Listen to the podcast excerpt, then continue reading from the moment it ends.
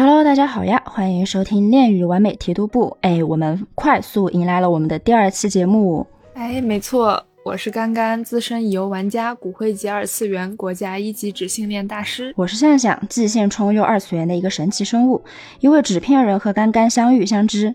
哎，没错，所以本期节目呢，我们就继续来聊一聊光夜等了八百年终于更新的主线。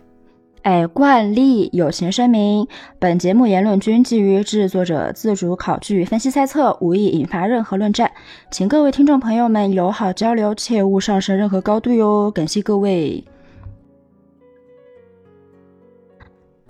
那这次更新的第二章呢，讲的是萧逸，但真要说起来呀，应该还是在讲善意。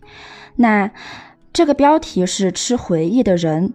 你可以说善意在这段时间里吃了萧逸的回忆，也可以说善意的大段的应有的人生回忆被吃掉了。我们也可以说他其实只是靠着一点回忆过活，实则呀，他对整个世界都是懵懂的。其实我们不难看出，一路走来他看起来都挺凶的，甚至对主控都是充满防备。可是他那种敌意，甚至都算不得我们正常人的敌意，而反倒是像一种对周遭的陌生。但不管怎么理解，不论善意真的做了什么，他的一生呀，注定是带有悲情色彩的。没错啦，善意这一次的剧情可以说真的是令人痛彻心扉。没错，获得了身体控制权的他，却并没有洋洋得意，也没有随心所欲。哎，对耶，这也是我们意料之中的嘛。其实我们也知道，他注定不可能真的进入自由的状态，因为最最普通的，甚至是萧逸那种过着还挺苦的日子，对于善意来说都是一种奢望。嗯，没错。所以呢，这一次其实他反而是选择去作为萧逸来进行体验萧逸的一个生活。他对周遭陌生一切都是非常警惕的，都是满怀敌意的。善意，他不相信任何人，也不会轻易的将自己的真心剖给别人看。可他又是那样的渴望能够得到他人的关怀与爱，那样的希望自己能拥有美好的回忆，即使他知道这一切都是假的。嗯，在剧情中，他曾经说过，闪电像是生日蜡烛，同样生于黑暗，同样转瞬即逝。同时也说自己并不喜欢生日。那么由此我们就可以想见，善意是如何身处在无人关怀的黑暗。如何渴望着能拥有微末的爱，又是如何害怕和讨厌着失去那一瞬的爱？那些出于怜悯的一时兴起的爱，他宁愿从未拥有过。对，正如他自己所说：“要么就给我爱，要么就陌生人。”他比任何人都缺乏最纯粹和真挚的爱，比任何人都要理性到近乎残忍的去看待这样的爱，却又比任何人都要卑微的渴望拥有这样的爱。这样让人心口钝痛的经历和设定，谁看了不得说一声刀啊？哎，是，其实我看完的时候都被刀的有点懵，但是其实当时的懵也不只只是因为太虐了。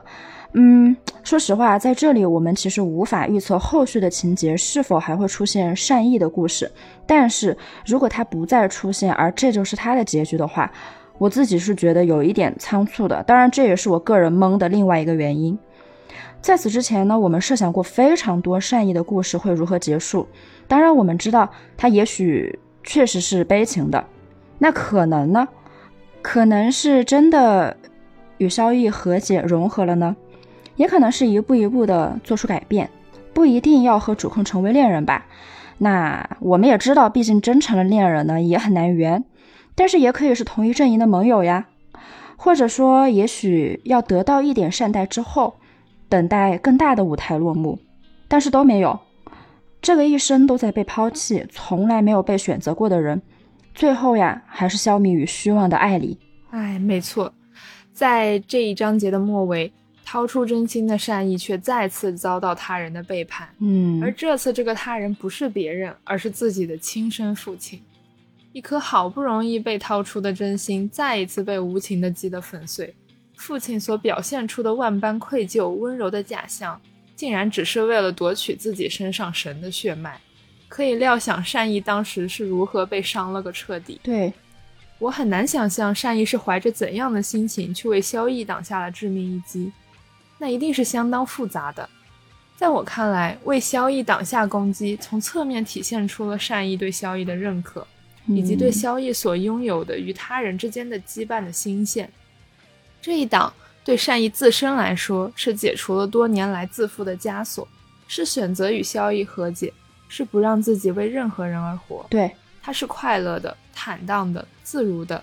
正如他自己所说：“从此以后，我只是我自己。”确实，嗯，一定程度上来，他确实也得到了自己的自由吧。当然啦，其实我们也并不是说非要看到大团圆的结局才好。嗯，只不过最开头呀。不知道你还记不记得哟？卡面刚出来的时候，他是微笑着的。然后我的第一印象是，这个让人以为他起码是得到了相应的，或者是起码得到了一点善待，或者起码我们可以看出他整个人自身在整个过程当中一步一步的改变，最后已经释然。起码他的经历和他的改变能走到一个得到了解答的节点。但他的消失是真的让人觉得骨梗在喉哎！你刚刚说到他好像一瞬间自由了、坦荡了、快乐了，可是上一个瞬间他还在纠结爱呀，他好像还在准备掏出真心迎接自己的新生，所以这一切就真的是让人觉得太突然、太突兀了。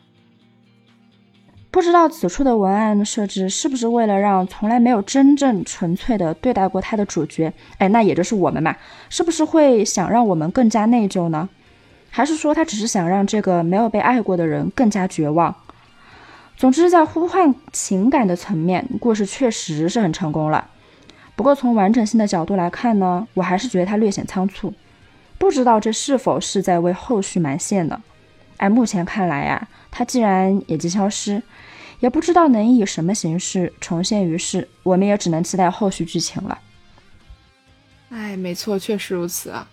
在章节的末尾，其实还提到了唐部长这边的情况。呃，对，想必呢，文案也是为了后续能够埋下一些伏笔。对对对，在文中提到的生物菌，后续一定还会出现。嗯，我个人认为呢，它将会成为一个极大的威胁。